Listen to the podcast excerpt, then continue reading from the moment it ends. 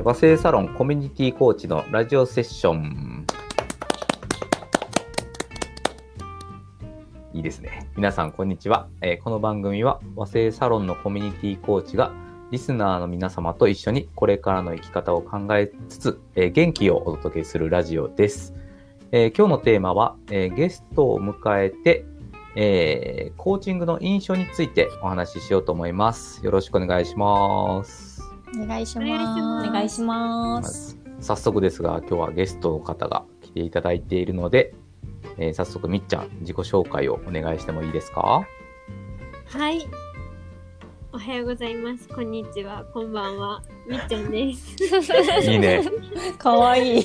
ね。癒し。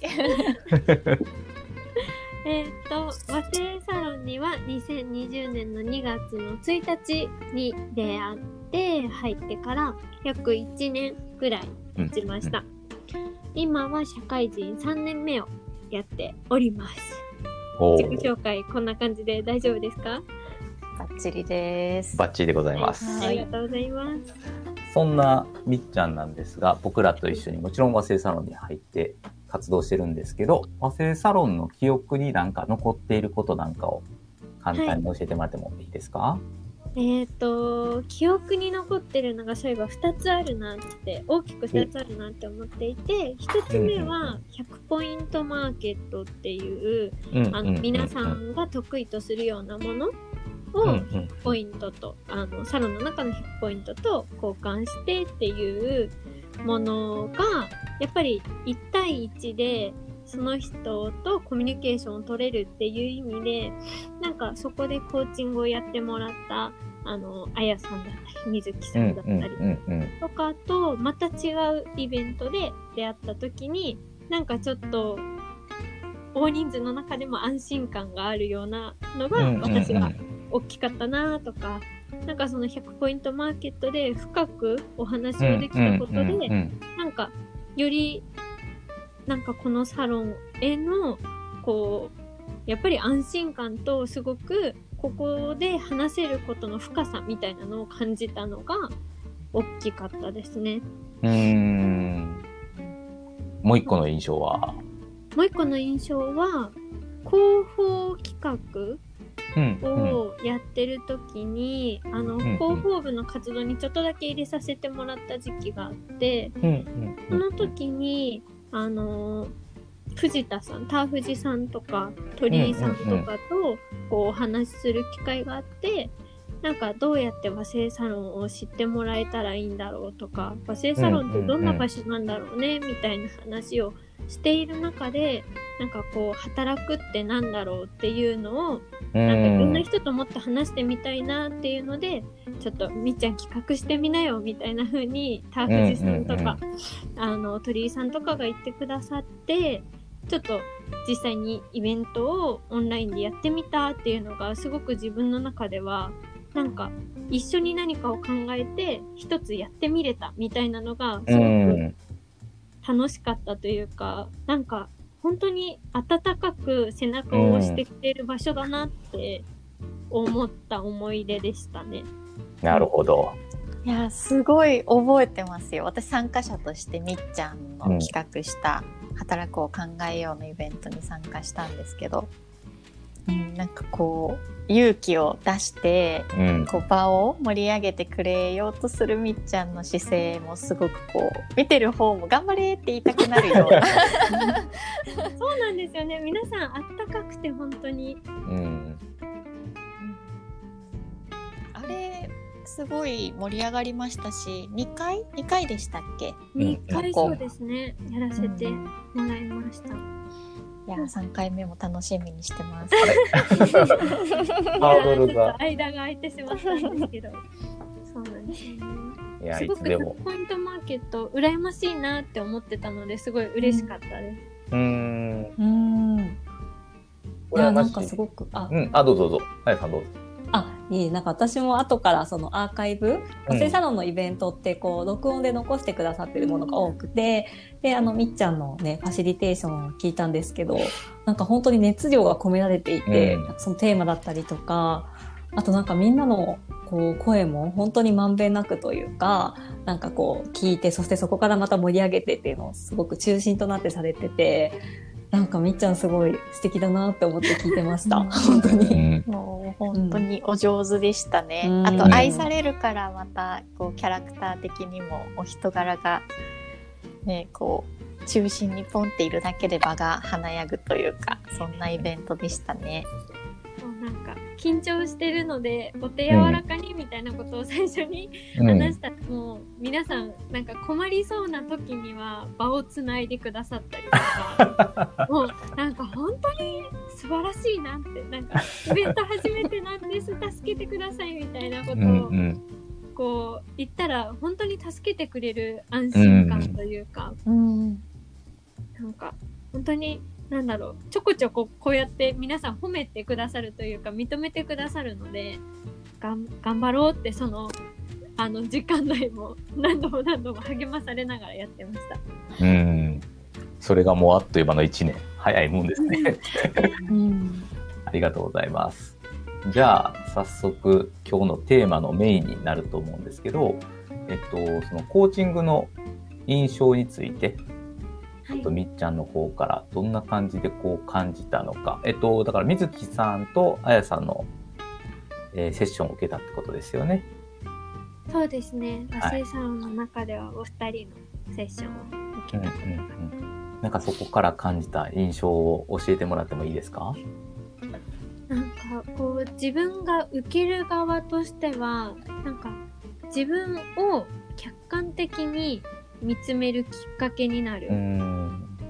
っていうのがコーチングに対して感じてることですね。うーん。なんか実際に受けて、こう印象に残っていることとかってありますか？印象に残ってることだとあやさんうん。の、とのセッションだとすごく自分がこう将来に対しての不安だったりとかなんかこれからどうしていったらいいんだろうみたいなことをすごく悩んでる時にちょっと話を聞いてくださいっていう形で あやさんに、あのー申し込んだことがあってうんあやさん多分3回ぐらいもうさせていただいてると思うんですよ。え。で特にその時になんかその不安をなんかまずはどこかに置いておきましょうみたいな時にーうん。どうやって置いておくかみたいな話をしたんですよね。うんなんかうん。空の上に雲の上に置いときますか？みたいな。雲の上だと見えてちょっと不安が感じるかもしれないですみたいな。じゃあ川に流してみましょう。あ川に流すのとすごく遠くに流れていく感じがしていいなってうんこう、うんなんかもう不安っていうものにすごく包まれてた時になんか川に流した感じを想像しただけですごく一回不安っていうものがどっかに行って、うん落ち着いて物事を考えてみようみたいな風にすごくできてからなんか不安に感じた時に川に流そうって。あい今不安に私あの包まれてる。ちょっとこの不安を取って川に流してみたいなのをこう図でイメージできる、うんうんうんもうあやさんはすごくなんか絵絵を頭の中に想像させるような言葉をすごくくれるんですよね。うんうん。それがすごく救われるというかなんか自分自分でいっぱいになってるところがちょっとなんか離れていくような。うんうんうん未来に対しての絵とかも一緒に描いて、なんか気持ちが本当にあったかくなったり川に流されたりとか。っていうのがすごいな川に流す懐かしい。本当に。それがすごい印象的で。水木さんの場合はなんだろう。水木さんの場合はどうしてそう思うんだろうとかっていう分析的な部分がすごくなんか気づきをもらえることが多くて自分がなんでそう思ってたのかとかうん。何を大事にしてるんだろうみたいなことってなんか自分だったら50の部分までしか考えれてないことがうん水木さんと話してる間にこうどんどんどんどん100に近づいていくみたいな感覚が大きくてうんうんうんうんなんかそういうところを感じてました。うんうんだいぶすっきりした感じになれたってことですかね。そうですねその場で全部すっきりしなくてもその時の質問いただいた質問をこう考え続けるうちにああどうしてなんだろうってその時はモヤモヤするんですけど、うんうん。その後ずっと考えてるとあ自分って本当はこう思ってたんじゃないかなみたいな風になるっていうところがうーん。なんか自分を落ち着いて見つめるきっかけになるのかなって思ってます。やっぱりそれはこうなかなか自分一人ではできないけどこう客観視コーチングを通してこう客観視できるようになった体験って感じですかね？そうですね自分だとやっぱりどうしてもワンパターンになっちゃうところが、いろんな切り口から考えたりとかできるようになる。うーん。ありがとうございます。あやさんいかがですか？なんかその時のことをまだなんていうかな日常生活の中でもそのイメージをなんか使ってくださってるっていうのがすごい嬉しいですね。それだけ、うん、でも私もなんかみっちゃんと過ごした時間ってすごく印象的だったのでなんか今聞いてすごいありありと思い出してきてます。いやーいいっすよね。川に流す、川に流してくれてますね時々ね。本当に顔に流そうとしてます。みずきさんはいかがですか？えー、なんかこうムズムズしますね。こういう時自間分のこと言われてる。フィードバックそうそう自分のこと言われるのは フィね。ードバックいいただけるというか時間にすごいこうちょっと落ち着かなさを今そわそわ感を感じつつ。はい。私あの100ポイントマーケットキャリアコンサルとコーチングもちょっと使いますみたいな感じであの出してるのですごいこうキャリアに対するみっちゃんの思い入れとかやっぱり大事にしてることっていうのがすごくこう私も受け取った時間だったなっていう印象が残ってます。はい。ありがとうございます。そんなみっちゃんに続けて質問になるんですけど、なんかこうコーチングを通して仕事でなんか活用していることとか、活用している方法みたいなのがあれば教えてもらってもいいですか？そうですね自分が使用するというかこうコーチングを活用するっていう面ではコーチングは相手への理解をうん。深めていくことができるものなんじゃないかなって今は思っていて、なんか半年に1回評価を伝える面談っていうのがあるんですけど、うんうんなんかもちろん評価は伝えなきゃいけないんですけどただ一方的にこういう評価だよってだけじゃなくって、うん。まあその方々にとってどんな半年だったのかを振り返ってもらって、で今後どうしていきたいのかなっていうのをその人たちにとってもこう考える時間にその面談がなってほしいなって思っているのでなんか評価はもちろん伝えるけど、うん。この半年どうでしたか？どういうふうに自分は今感じてますか？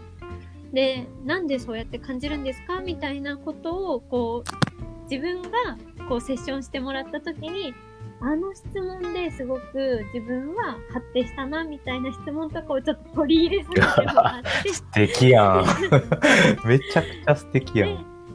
なんか使ったりとか、なんかそもそもの考え方としてなんか自分の考えを押し付けるうんじゃなくって、相手がこうどうありたいのかとか、うん。どういうことをしていきたいのかみたいなところともちろん社会人なので、うん会社が目指しているものうんみたいなののこううまく合致する部分はあるのかなとか、うん。うん。こういう部分でその人はもしかしたら生きて